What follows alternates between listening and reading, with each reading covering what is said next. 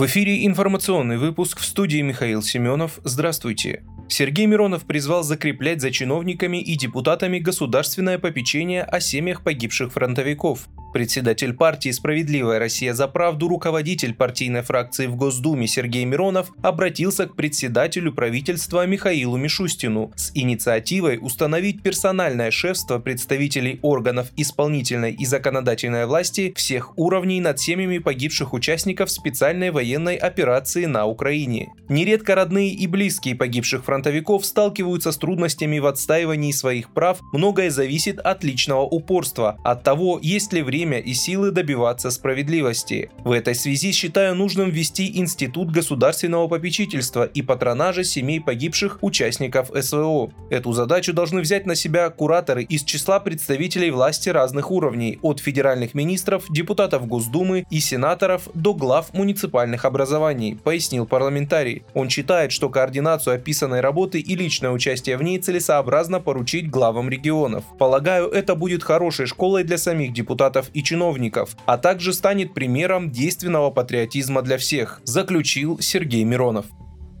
Урановые снаряды нанесут вред здоровью украинцев, заявили в Минобороны. Применение урановых боеприпасов нанесет непоправимый вред здоровью военных и гражданскому населению Украины. Но НАТО готово поставить их Киеву, заявил в пятницу на брифинге начальник войск радиационной, химической и биологической защиты ВСРФ Игорь Кириллов. Ранее замминистра обороны Великобритании Анна Бель Голди заявила, что Лондон передаст Украине боеприпасы, содержащие объединенный уран.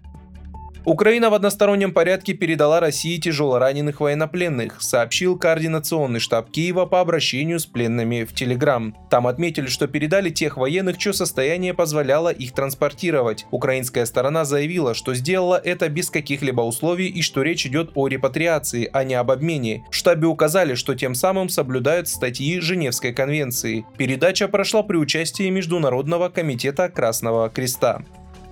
Французская компания Leroy Merlin продаст все свои магазины в России, говорится в заявлении группы Adeo, которой принадлежит компания. Компания Adeo объявляет о намерении передать контроль над Leroy Merlin Russia местным предпринимателям, уточняется в сообщении, опубликованном на сайте Adeo. Компания ожидает, что после продажи магазинов сохранятся рабочие места для 45 тысяч сотрудников. Как уточняется, это решение последовало за приостановкой всех новых инвестиций Adeo в России после начала конфликта на Украине. Вы слушали информационный выпуск. Оставайтесь на справедливом радио.